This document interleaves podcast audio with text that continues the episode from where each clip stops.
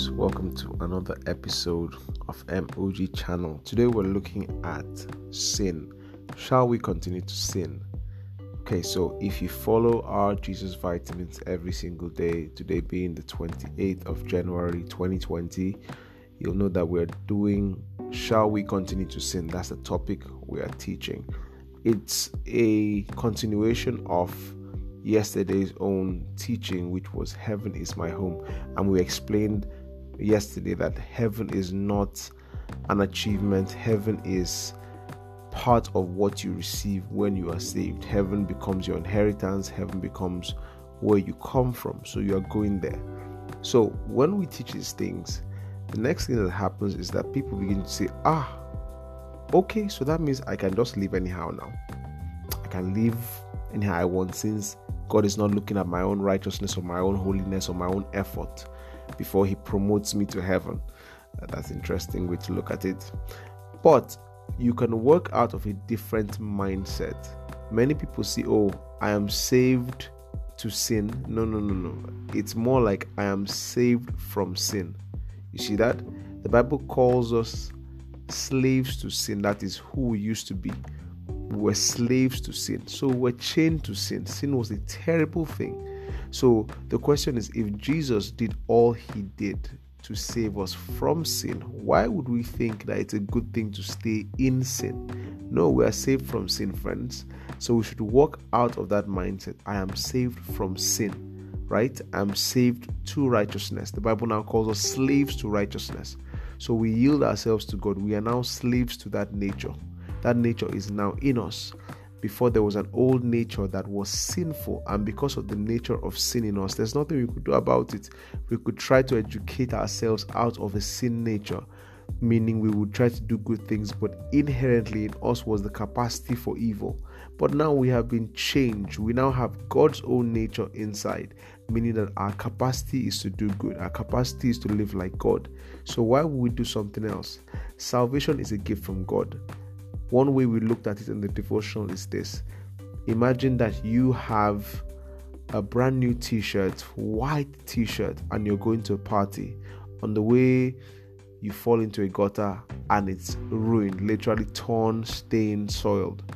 And then someone in his car gets down and says, Oh, let me help you out. Takes you into a nearby hotel, cleans you up and everything, and then says, You know what? I was going to a meeting. I have uh, an extra white t-shirt and I'll give this to you. And that t-shirt, you look at it, it's not just an ordinary t-shirt, it's a designer t-shirt.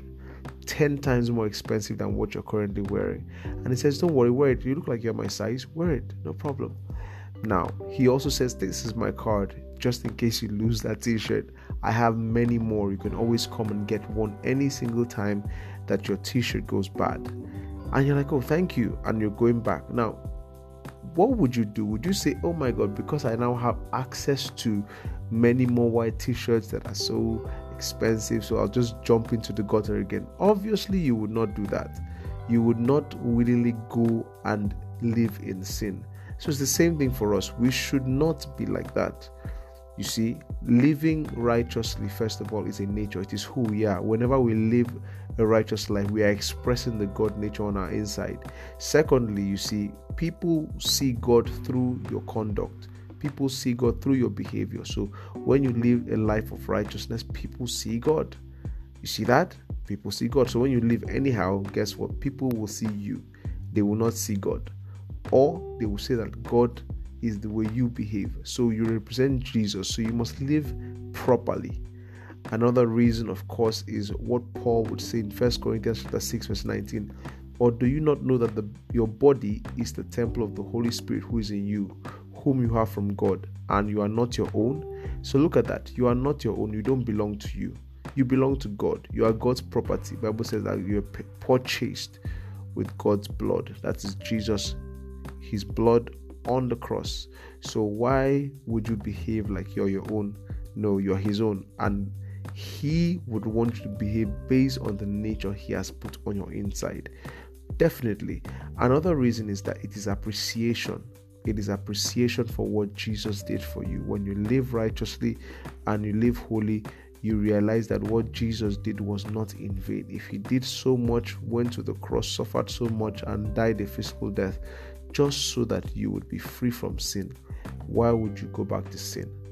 Okay, I hope with these few points of mine, I've been able to convince you from God's word that living a righteous life is the logical, the rational, the only thing to do because heaven is our home, because we come from there.